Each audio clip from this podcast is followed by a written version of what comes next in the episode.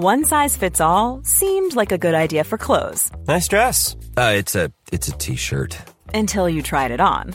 Same goes for your healthcare. That's why United Healthcare offers a variety of flexible, budget friendly coverage for medical, vision, dental, and more. So, whether you're between jobs, coming off a parent's plan, or even missed open enrollment, you can find the plan that fits you best. Find out more about United Healthcare coverage at uh1.com. That's uh1.com.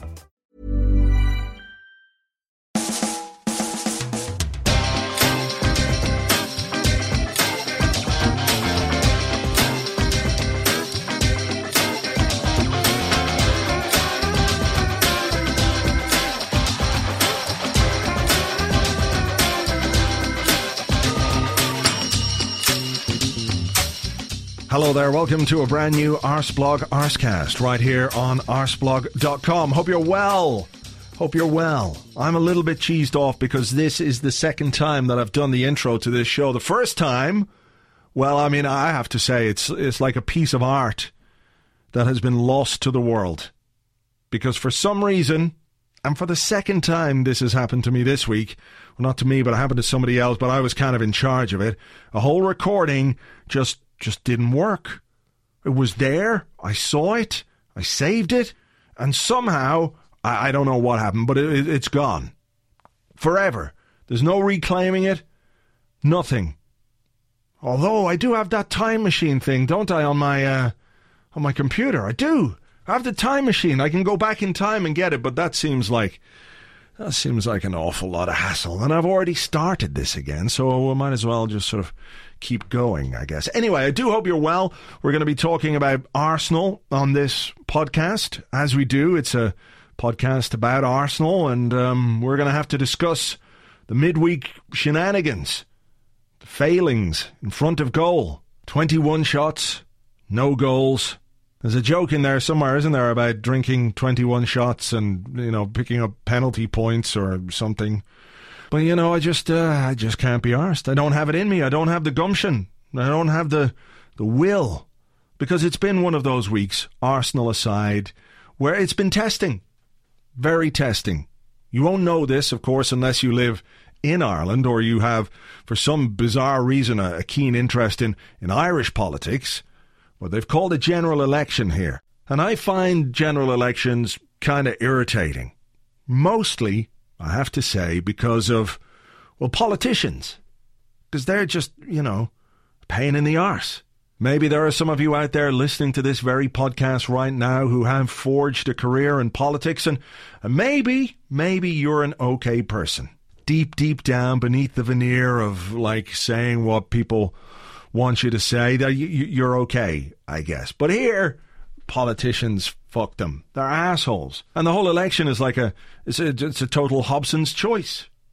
Because the government, well, they're shit and dickheads. And the opposition, they're also shit and dickheads. So I'm kind of in a position where, you know, I, I don't want to vote for, for any of these people. We had one candidate called to the door the other day and he said, I'm, I'm here on behalf of whatever political party it was. And I said, no, thank you. And he said, why not? And I said, uh, I don't agree with your policies. And he went, Which ones? And I said, Pretty much all of them. And he went, Oh, oh. And he left, which was fine. I don't mind being honest with them. But the bigger problem, of course, is the posters. Posters, posters everywhere. And what is on the posters but pictures of politicians? Now, I have a theory about politicians. It may well be specific to Irish politicians. I haven't really given it much thought beyond these shores. But you know the way, if there's an actor who is not, shall we say, conventionally handsome, whose face might be somewhat distinctive in its less than handsomeness, and you very often hear these people referred to as character actors, right? And that basically they're just saying they're really kind of ugly. That's that's the way they say it. They're being diplomatic or whatever. But those people have realized, hey, I'm no Cary Grant. I'm no George Clooney. I'm no that guy from that film, the Drive film, the goose guy. What's his name? Fuck it, I can't remember his name, but he's a goose. Ryan Gosling, that guy. They realize they're not him. and they say, hey, that's all right. I am who I am. I accept my face for what it is, and I will entertain the world through my performances, through my art, through my creativity. And I think they're fantastic. But politicians, these are the people who cannot accept the fact that they're basically hideous. Right? And the way that they decide to deal with having a face that looks like it's been put together from spare parts is not to entertain, is not to create, is not to give something back to the world, it's to seize power. This is how they compensate for, for looking like something. Do you remember that kids game where you had to like you had to pick the eyes of one thing and a different nose and a, and a you know different mouth and you know, all kinds of you just put it together it would look hideous. That's what they all look like. And then what they do at election time is they put up pictures of themselves all over lampposts, every street corner, traffic lights. There's a picture of this ugly person or that ugly person and that ugly person. And I'm like, I don't want to vote for any of you because if you vote for them and they get elected, what happens then? They're on the TV. They're on the radio all the time. They're in the newspapers. They're in the magazines. You have to look at them even more. And frankly, when it comes right down to it, do we not have the weight of evidence like over the years of humanity, that the worst people to be making any decisions about anything are politicians. If you look back at it, right? They've got a track record of being absolutely shit all the time. What is every election based on? The same fucking things time and time again. Health service, unemployment, taxes. They've had fucking hundreds of years to sort this shit out, and they're no good at it. Now, that might be because basically they don't give a fuck about any of that stuff. They go into politics to A, have some power, B, get a pension, make connections, uh, make more money, to gild their own lilies. They have the gildedest lilies anywhere. You know? So fuck these guys and fuck their posters. It's really annoying. So anyway, um, that's been a trying part of this week for me. Thankfully, this election ends on February 26th. That's when the election is. So we don't have long, we don't have this huge, long campaign like they do in the States, which has been running for how the fuck long now? And it's, it's in uh, October, the election. Of course, more people are interested in, in US politics because we all want to know if the crazy man is going to get in and blow up the world. So I think we have to, you know, take a, a vested interest in, in what goes on over there. But look, this will be the last Irish general election update on this podcast. I promise. Probably. Unless they put up more posters and stuff. In which case, I may have to have a another rant. Get the posters. Fuck off. So look, going back from that to what happened in midweek, drawing nil nil with Southampton, taking all those shots, missing all those great chances to score. Ah, oh, we should have scored. We really should have scored. I know the performance wasn't great, but we really should have scored. Mesut Ozil, that first one, right? I think he probably should have scored it, but I could see what he was trying to do. Like the ball over the top, the first touch was amazing, and the finish, I think he was just trying to put it either between the keeper's legs or just like either side of him a tiny bit. Because if that had gone in, let's face it, we, we could be talking about a candidate for one of the coolest goals of all time because it would have been absolutely fantastic. The uh, the first touch, just sublime. I wish he would have just been a bit more decisive with the finish, though. The second one, I think that's a miss. I think that's a big miss. People talk about the keeper making a save. I think he hit the ball at the keeper rather than the keeper making a save. I'll draw a parallel with the game against uh, Liverpool. Oh, sorry. Uh, the game against Liverpool earlier in the season, and you might remember that the ball was squared from our right hand side to Benteke, and it came to him from very, very close range. And Petr made a save. He made a decision. He guessed or tried to gamble where the ball was going to go. He waited for him to take it. He dived. He pushed the ball around the, the post. That was a brilliant save. When you look back at it, actually, it's really is just one of the best saves I've seen because he was so close to goal and he had to use all his goalkeeping instincts to, to, to keep that out. But the one that uh, Forster, Forrester, Fraser thingy, the, the guy who made all the saves the other night, apart from this one, he didn't really do anything apart from do sort of like the kind of star jump thing, which isn't really much. Your goalkeeper like makes himself big, and you've got to give him some credit for that. But it wasn't like that save. It really wasn't. Uh, I think Ozil should have scored. Should have scored from there. Laurent Koscielny should have scored. Should have scored. Heading over from whatever six yards out and that's the kind of position he's normally very good in. There were other chances as well. Forster Fraser thingy made lots of saves. Uh, Alexis cleared off the line, a couple of headers. Uh, you know, we had the chances, and those are the fine margins, really fine margins. The frustration that we all felt, and it was so tangible, the frustration uh, on uh, Tuesday night. Uh, you know, the difference if one of those goes in. But that's what it is. It's about mastering the fine margins in a season. And we don't seem to be doing that well enough at this moment in time. Three points from 12, not really the kind of form that a title winning team should be showing, to be honest. But look, before I sort of wander off on this uh, all on my own, uh, maybe we'll bring in this week's guest and uh, have a chat about that and uh, the rest of what's going on this week. Uh, welcome back to the show to Tim Stillman. Hello there. Let's start with Southampton. I think we got to start there. Uh, the reaction to a nil-nil draw was perhaps not just based on what we saw on Tuesday night, as frustrating as that was, and clearly having had all those opportunities and chances to score, um, you know, it is it is a big frustration. But the other teams around us all won, and this is another disappointing result in a, in a sequence of disappointing results. It felt like the weight of those, perhaps those last three or four Premier League games were were there in the in the reaction to this one.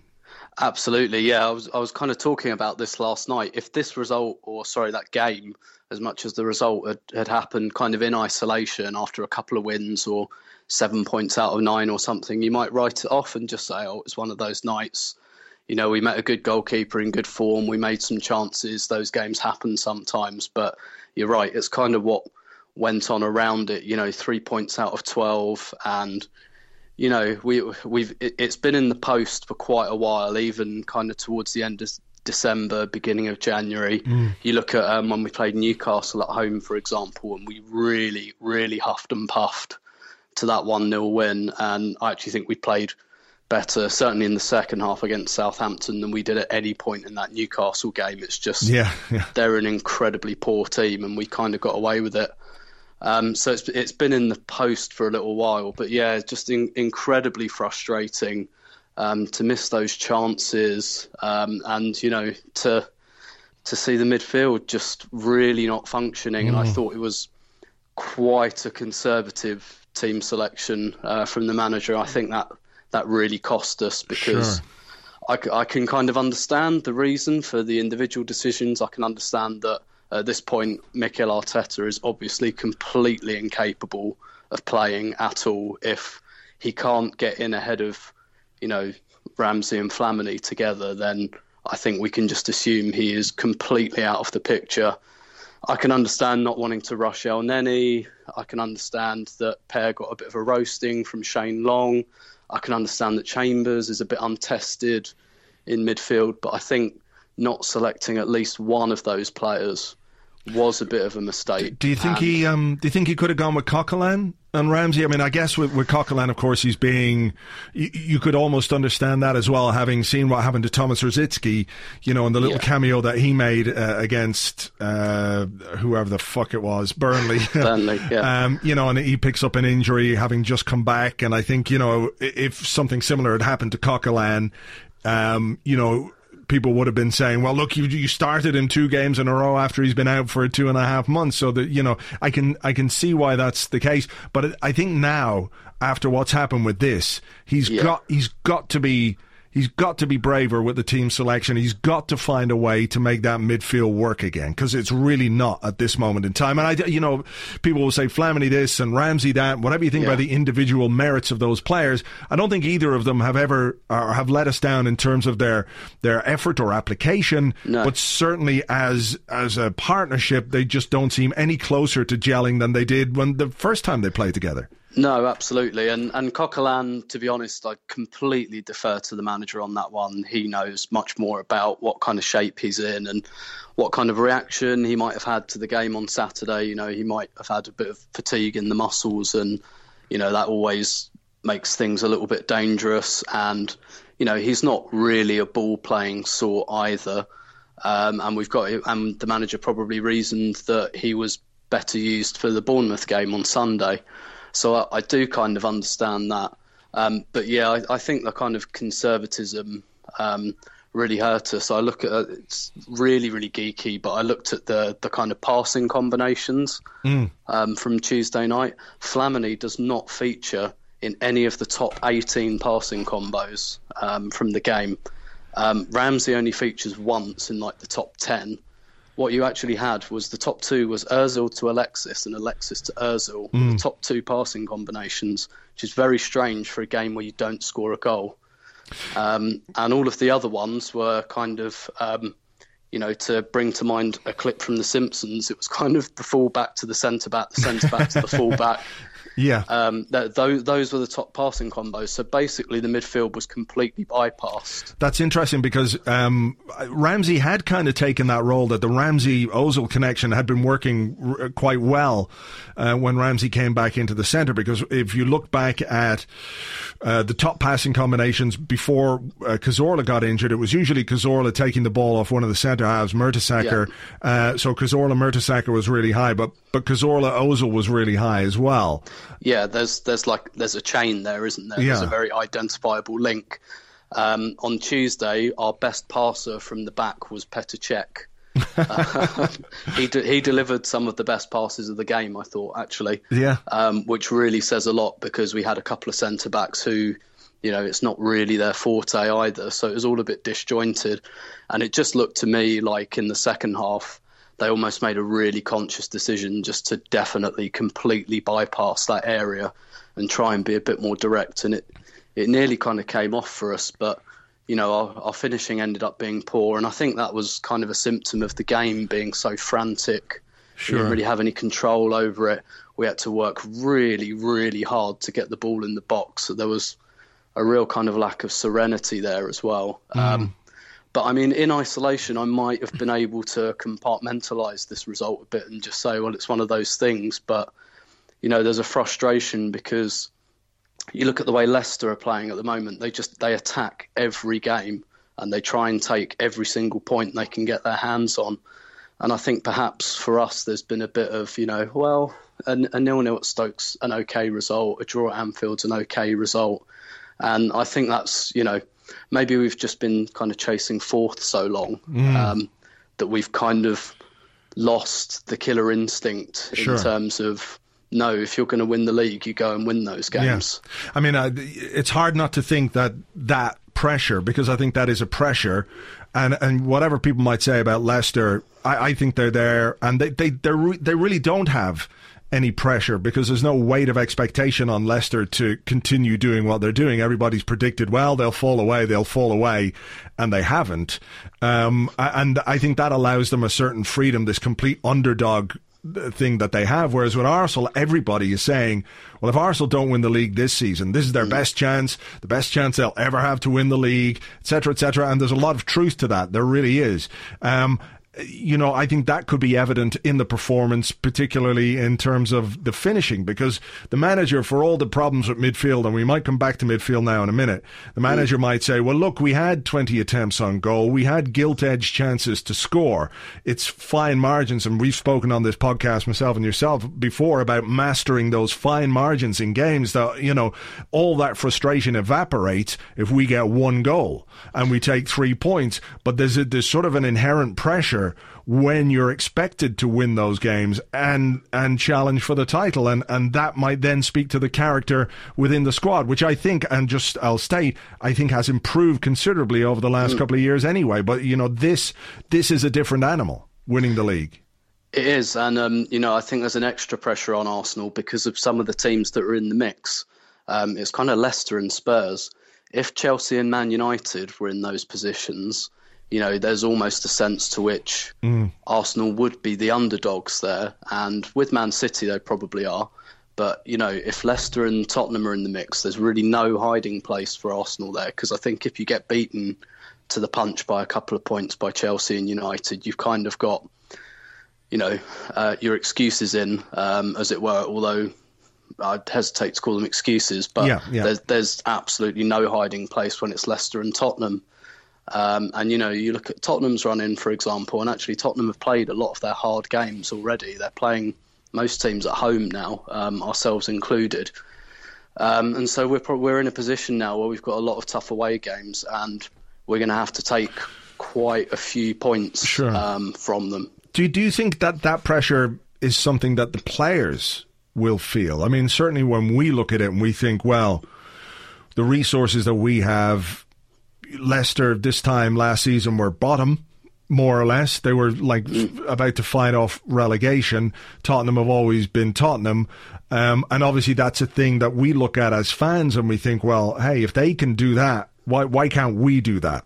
With, mm. with everything that we've got and everything that we should have. But do you think the players look at it in the same way? Well, they think, well, it's, a, you know, because it's Leicester, it'll reflect badly on us? Maybe I th- I think the manager will feel it. Whether yeah yeah that's what I was going to say. Mm counteracts that. I'm not sure whether the players do. I'm not sure. I suppose the thing we've got going for us there is that um, in doing, you know, the race for fourth for so many years, we've chased down teams like Leicester and like Spurs before, who don't have our resources, who go on good runs, but then kind of grind to a halt because their squads aren't as big and as good as ours, and that's. That's mm. something that's very much in our corner, um, particularly with Spurs, because there's history there, albeit I think I do think this Spurs team is a slightly different animal, but we, we do have that in our corner when it comes to chasing those two. Mm. Um, Manchester City, you know, I I always thought they'd win it, and I kind of still do. Um, albeit I, I think it will be very close. But I just think they've got a couple of players, or well, they've got one player in particular who, if he stays fit, I, I think that he'll get them over the line. Mm, Aguero, obviously, yeah, yes, yeah, of course. Uh, that that need for a clinical finisher was was evident um, on Tuesday night against against Southampton. Um, it's hard not to think that a player like that would make a huge, huge difference to this Arsenal side. Somebody who could put the ball away the way that Ian Wright put the ball away, for mm. example. The difficulty, of course, is that those players are really, really difficult to find. A striker of Sergio Aguero's quality is extraordinarily rare. And I think that's what we're going to have to contend with. Uh, people can complain about Giroud all they want, uh, and I understand the complaints, but the, the, the strikers out there that are that are better than him are few and far between, and if they do exist, they're at better clubs and bigger clubs than Arsenal. So we have to maybe look at different ways of getting our goals. And what you look at this season is perhaps the backup or the supporting cast to Giroud, uh, who's got 18 goals, hasn't really done enough. Alexis has got 10, and he spent two and a half, three months out injured. The top after that is uh, five goals from Aaron Ramsey and, and Theo Walcott. Um, we've got three from Joel Campbell, one from Alex Oxlade Chamberlain. Are we at a point where we need to start making serious decisions about those players that um, if we can't find the striker to get us the goals that we need to win the title, mm. do we not then have to accept that some of the players um, some of the other players are not of the sufficient quality that to make up the, that gap. We're going to have to bring in better players in other positions aside from striker. Is my long-winded yeah. point. Yeah, I think so, and I, I I still think for a number of years, probably since Nasri left, I still think that Wenger wants he he. I'm second guessing him entirely, but I think that there's one player he wants to complete that front three. I think he's happy, you know, definitely happy with um, Alexis, playing, you know, principally on the left of that front three. I think he can make do with, you know, alternating Giroud and Walcott. I think that spot on the right, perhaps, I, I still think that that's an area he'll look in the summer. Mm. Um, and perhaps, you know, someone of a kind of playmaker, goal scorer kind of ilk. Um, because if you look at the options we've been using there over the last couple of years, they've all been a little bit – you know, make do and mend. We've had Cazorla in the front three. We've had, you know, Ramsey playing from the right of the front three, and they've all been, you know, good options and, and kind of given us something. But I, I don't think that Wenger's ever been convinced that, yeah, this is my guy and this is where he's going to play, you know, for the rest of the time that he's here. It's almost like plugging gaps. I, I really think that, I think he wants his world class striker, and I don't think now you'll see another, you know, Welbeck style signing up there. I think if he signs a striker, he's going to wait. It's going to be a bit Goldilocks. Um, mm. But I do think, yes, he will really have his eye on someone else for that front three um, who can make goals um, because, as well, the likes of Chamberlain and Walcott aren't really making many goals at the moment either. Yeah. Um, and someone that, you know, perhaps can be a bit of an upgrade there. I, th- I think that's that's somewhere he'll seriously have a look in the summer. Someone who can do for Arsenal what Mahrez is doing for Leicester, basically. Yeah, yeah. So ba- Mahrez, basically, he's never he's never replaced Pires. Yeah, is my estimation. Yeah. Yeah, I, I mean that's why I sort of said it on the blog before this transfer window ended that if he was going to buy two players, certainly a central midfielder was going to be one, and if he could find a player uh, to play as a wide forward, if if he could find that right player, uh, if it was available in January, I think he would have done it. But I don't think the player that he wants uh, is or will be available in January, which is no. uh, people might say, well, why didn't you do it in the in the summer, etc., etc. But you know, that's a, that's a different thing altogether. So, look, what do we do then about midfield? Um, if it were you, go well. Okay, so here here we go. We're playing Bournemouth on Sunday. Mm. Um, we've got to make it tick. We've got to make it work. What does he do uh, for this game that that might then be the solution for the rest of this season because that's what we need to find. We don't need to find a solution for uh, a game against Bournemouth. We need to mm. find a solution for big games, away games at Tottenham, away at Man City, away at Manchester United. You know, um, it's it's going to be tough. It is, and um, I, I, think what I would do and what I think he will do is just try and make Ramsey and Coquelin work. Um, I don't think it's ideal. I don't think their attributes are brilliantly matched. There again, we haven't really seen them play together that often, and I don't think I'd have said off the top of my head that Cazorla and Coquelin would match each other as a kind of double pivot, and that worked. So mm. you never know, but effectively, I think it's just it's the simplest thing to do. Um, you know, it's not an ideal partnership, but they're both very good players, and you know they'll get somewhere, at least somewhere close to making it work. Effectively, while Cazorla's not there, I think Arsenal really miss a kind of a deep lying player that can circulate the ball, but you know we don't really have one. His other option is to move Ramsey back to the right and bring Elneny in next mm. to Coquelin, but I think that lacks a little bit of creativity. Probably takes away Ramsey's goal scoring uh, kind of prowess, which I think we're going to need. Um, so, I mean, personally, I would just kind of mash Ramsey and Coquelin together and, you know, hope that they strike up some kind of partnership quite quickly. It's not that disruptive to the team. Um, it will definitely work better than Ramsey and Flamini has. Um, Coquelin, similar type of player to Flamini, but much better, um, much more proactive, much more likely to win you the ball back. Um, you know, so that that's probably what I would do, mm. um, and I'm pretty certain that's what he will do, and I think that's what we'll see on Sunday against Bournemouth, and I'm convinced he kind of held Coquelin back because he thought I can probably only start him for one of the two games, and he thought that Bournemouth would be the game to do that. Mm. What What do you think then about the right hand side? Um, I like Joel Campbell. I like what he's done this season. Mm. Credit to him for coming in and, and working really hard and making a, a decent contribution. But again, if we're going to talk about players who can help make the difference between a side, uh, you know, finish in the top four and win the title, I, am still not convinced that he's a guy who can get us enough goals to do that. Um, but does he at this moment in time present the best option for that right hand side? He won't play Theo Walcott there at all. We know that he hasn't played him there for all, well over a year now. Yeah, uh, because you know he's, he's chosen when Welbeck was fit, when Wilshere was fit, when Ramsey was out there. They were all ahead of him. Yeah, and and it was perhaps a little bit telling on Tuesday night that when we needed a goal, we needed a goal to win that game.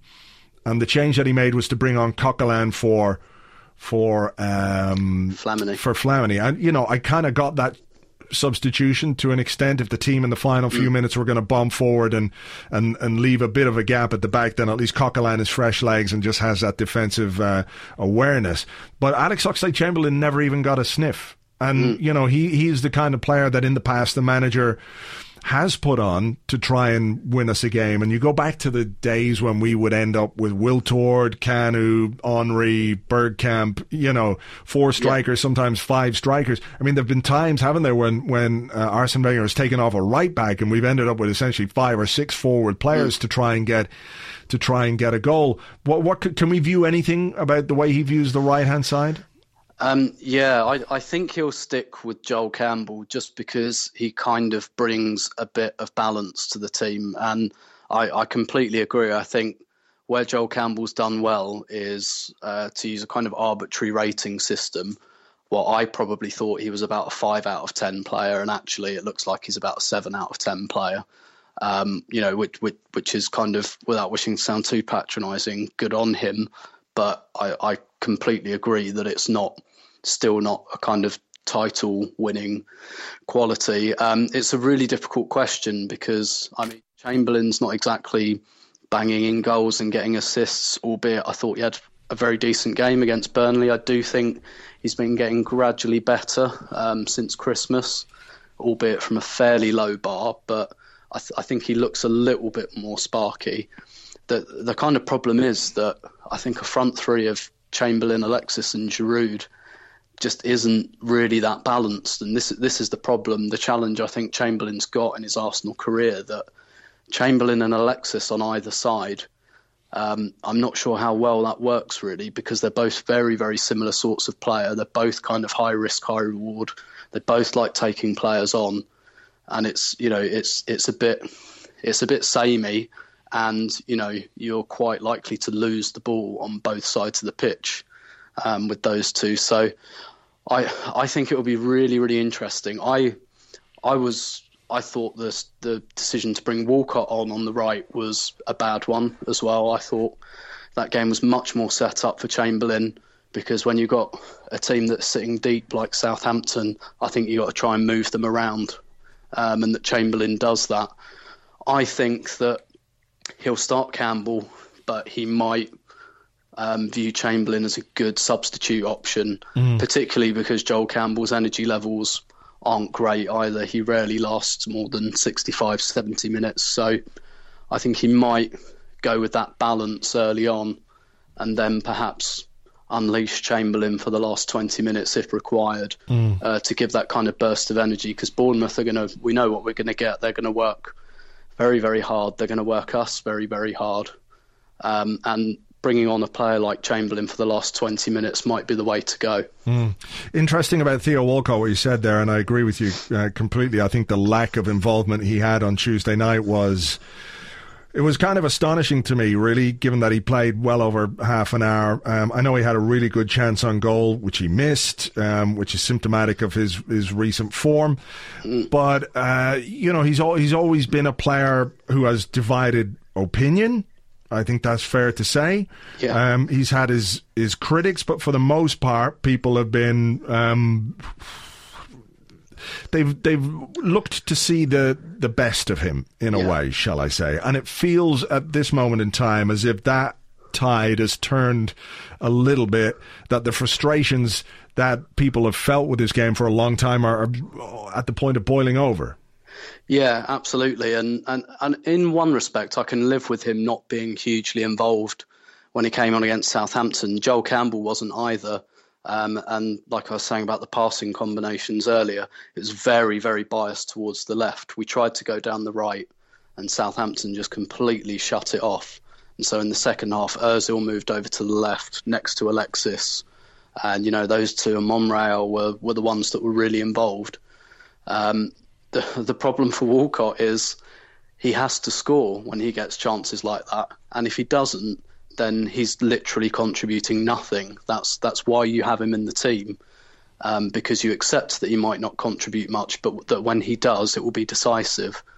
and so it's, it's a big problem for him to miss a chance like that. Mm. And also, I think there's a very good argument that you know while you might have sympathy with a player who is playing on the side of the pitch where none of the play is going. You probably have to ask, well, if you're paying a guy £140,000 a week, A, he shouldn't need, you know, it putting on a plate for him. That's that's that salary is for a difference maker. That salary is for someone like Ozil and Alexis. Mm. And the whole reason all of the play went through them is because they're our best players and A, everyone wants to give them the ball, and B, they go and get it. So mm. if you're paying someone £140,000 a week, that's what you want. You don't want people somebody don't, yeah. who's just going to wait for the ball to come to them. People, yeah, but that's the thing. You can see sometimes that people don't necessarily want to give Walcott the ball. Yeah, exactly. Um, and again, that's that's fine in a sense. If he's scoring, you can kind of live with that. But then when he gets that chance, you know, you, you're paying him big money, mm. um, and he he agitated for that in quite a big way. And to play um, as a and to play as a, a, striker as somebody yeah. who could who could fulfil that role, who could do that job as as a finisher. A- absolutely, absolutely, and ultimately that's that's always been his selling point, his end product, and if it's not there, then well, we know we, we know by now after ten years that he's never going to be brilliant at trapping the ball or a great passer. Like we know all that now. It's it's been far too long for that to change. So, you know, he's in a position where he's got a couple of attributes. They're very very useful ones, but if they're not firing to hundred percent, then you know he's ultimately useless. Um, and at, at, the moment, he looks useless, quite frankly. Um, so it's and it's just not what you want to see from someone who who is ostensibly your highest earning player. Mm. All right. Well, I'll, I'll, yeah, I'll leave you with the last word on that one. I get myself in trouble. Um, final thing I wanted to talk about: Alex Oxlade-Chamberlain um, causing waves in the tunnel before before kickoff by by by dancing a little bit before yeah. they went out for the warm up, and bizarrely, people have lost their fucking reason over this. Um, yeah, it's um, it's really weird, isn't it? I mean, I think we you, you can judge certain things. For example, if you see a player in a game who's not making any effort, you can talk about lack yeah. of heart and fight and desire, even if in general those things are very intangible. You know, um, it was interesting to to see some some of the reaction after Tuesday, and uh, you know how the players didn't want to win, which is just a bizarre thing to say. Yeah. Of, of course, they wanted to win. Yeah, they yeah. didn't, and uh, you know, uh, you can you can analyze that and you can criticize them for not winning, but I don't think they didn't want to win, which is no. r- ridiculous. But uh, the idea that Oxlade Chamberlain like has uh, generated all these column inches simply because he's there in the tunnel with his teammates having a little bit of a laugh before the warm up in a game in which he didn't even play.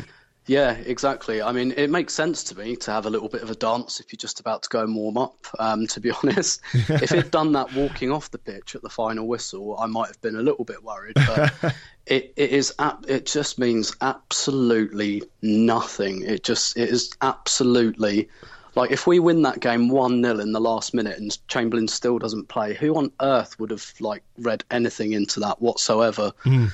Um, and you know, like I was looking through clips of um, like Vieira and Keane in the tunnel, and uh, it's not the famous tunnel altercation, but it's actually in the unbeaten season, and Vieira's just kind of laughing in the tunnel, and Roy Keane looks at him, and Vieira goes, "Oh, come on, smile, man," and you know, it's just like that was the season we went unbeaten, and then you know, just put into YouTube Diego Maradona warm up and have a look at the shit he did you know, when he was warming up. Oh, there, there's one, isn't there? There's a brilliant clip of him and Just it's booting the ball in the air. Yeah, there's music. Is it the Life is Life yes, one? Yeah, yeah. amazing. Like, yeah, yeah, he was obviously a loser that never achieved anything. When I used to sit in the clock end and we used to watch like a David Seaman and Alex Manninger warm up, they they used to just play crossbar challenge. Like they they weren't preparing for the game at all. And again, but because you know, because basically different. You've got a lot of nervous energy before a game. You're just about to go out and warm up, you know, and different people expend that nervous energy in different ways. Even if you wanted to microanalyze someone having a shuffle for three seconds in the tunnel with his mates before the game, but different people do do it in different ways, and it's sure. just it's one of those. It's you know, it's just kind of wise after the event.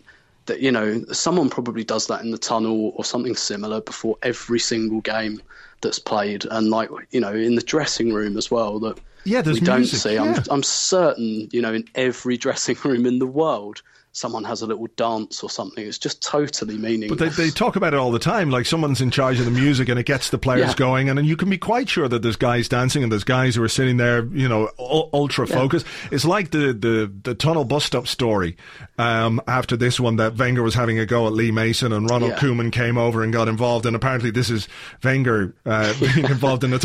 Like if people knew the shit that goes down in tunnels after yeah, yeah. every Premier League game, every single week, the stuff that's said, the stuff that happens, the physical um, uh, confrontations, all those things. You know, uh, this is just bizarre, but it just seems like you know every every little thing has to be a, a big thing these days. Yeah, yeah, exactly. And you know, you read stories about Wimbledon were quite open about you know the ghetto blaster in the dressing room and stuff like that, and they used to like lark and piss about and you know, they used to like wind up the opposition and stuff and joke. You know, it's just, you know, it's it's just totally and utterly. It means absolutely nothing, and it's just, mm. you know, it's it's just amazing that this guy, particularly when the guy doesn't even play. Mm. Like, how does that even plug into to the result at all? It's just. It's it's absurd, really. Mm. I mean, it's not like you know guys like Ian Wright or Thierry Henry ever you know danced a jig or anything. Um, yeah, it's, yeah. it's it's absurd. It really do, is. Do do we know what the song was that he was dancing to? No, I can't remember.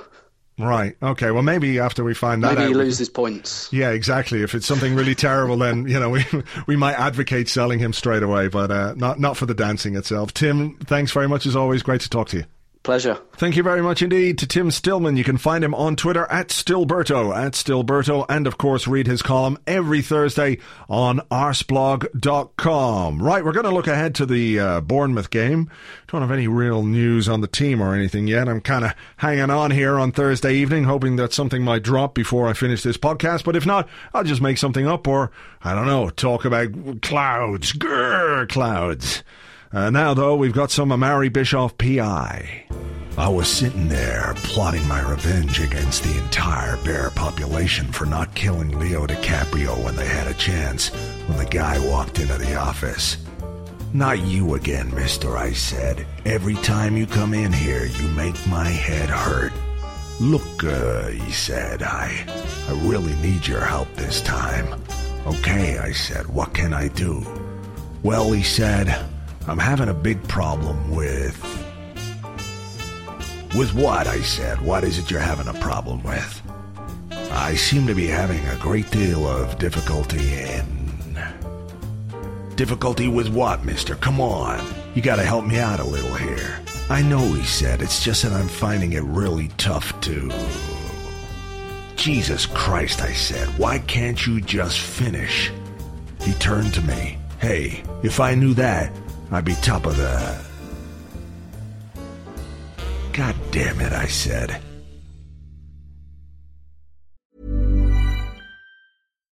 One size fits all seems like a good idea for clothes until you try them on. Same goes for healthcare. That's why United Healthcare offers flexible, budget friendly coverage for medical, vision, dental, and more. Learn more at uhc.com. Hey there, it's Michelle Norris. I'm host of a podcast called Your Mama's Kitchen. When I travel, I'm usually looking for a way to find a taste of home when I'm not at home. And one of the things I love to do when I am at home is entertain. And Airbnb allows me to do that. When I was in California recently, I rented a house that had a great kitchen. And when we were sitting around the table, we we're all thinking, we're in someone else's house. Someone could be in all of our homes as well. If you have a home, but you're not always at home, you have an Airbnb. Your home might be worth more than you think. Find out how much at airbnb.com/slash host. Right, we will have more from Amari Bischoff PI on another Arsecast in the very near future. So, looking ahead this weekend to to the game against Bournemouth. Well, myself and Tim have sort of talked about midfield a bit, haven't we? And what he might do there, what he might do on the right hand side. I think those are the only decisions that he has to make. Whether he'll be forced into another decision or not, or two, we'll have to wait and see. Um, on Tuesday, Nacho Monreal, he looked a bit kind of banjax there towards the end. He went off to get some treatment and he was limping about the place quite badly towards the end of the game. So maybe Kieran Gibbs will come in for him if he doesn't make it. Aside from that, though, you know, I, I don't know what sort of changes he's going to make. Maybe Mertesacker back in the centre of defence. Uh, but aside from that, whatever he does with the midfield, you've got to hope that it works and it allows us to sort of exert some control over the games. Um, I agree with Tim when he was saying that it was all a bit it was all a bit hectic against Southampton. Even with all those chances, it never felt like we we were truly on top of them in terms of dominating the game and controlling it in the way that we have done in the past. So we'll uh, we'll hopefully be able to do that uh, on Sunday against Bournemouth, and then after that, the fixtures, whoo, they get a bit tasty, don't they? Because we've got Leicester at home, uh, then the FA Cup game against uh, Hull City, then Barcelona, Manchester United away then the Swansea at home, Tottenham away. Oh yeah, it's all getting uh, it's all getting a bit hectic. So we do need to try and build some rhythm, and we do need to get some points on the board. We can't afford to drop any more points. It's as simple as that. We've slipped behind a little bit. And we need to get ourselves going again. So hopefully, hopefully we can do that. Remember, you can check out uh, everything that happens over the weekend. The live blog to follow the game with on Saturday. All the match reports, uh, all the stats, all the player ratings, and what have you. You'll find those on the website news.arseblog.com, or you can follow at arseblog news uh, and get get all the information there. So, uh, so that's that. I'm going to leave this particular podcast here. There is no team news, so clouds. Why are you so cloudy? You fucking big grey, and sometimes white clouds with rain in them. Stop it. That should tell clouds. Let's keep fingers crossed for three points on Sunday. Man, we really, really need them. James and I will be here with an Arsecast extra for you uh, on Monday, although I think we're going to be recording on Sunday uh, due to James going off uh, to do very nice things for other people, which is uh, to be commended. But we might talk about that on the podcast uh, when it's released on Monday. So uh, have yourselves a great weekend. Fingers crossed for the win. I'll talk to you on the next one. Until then, cheers. Bye bye.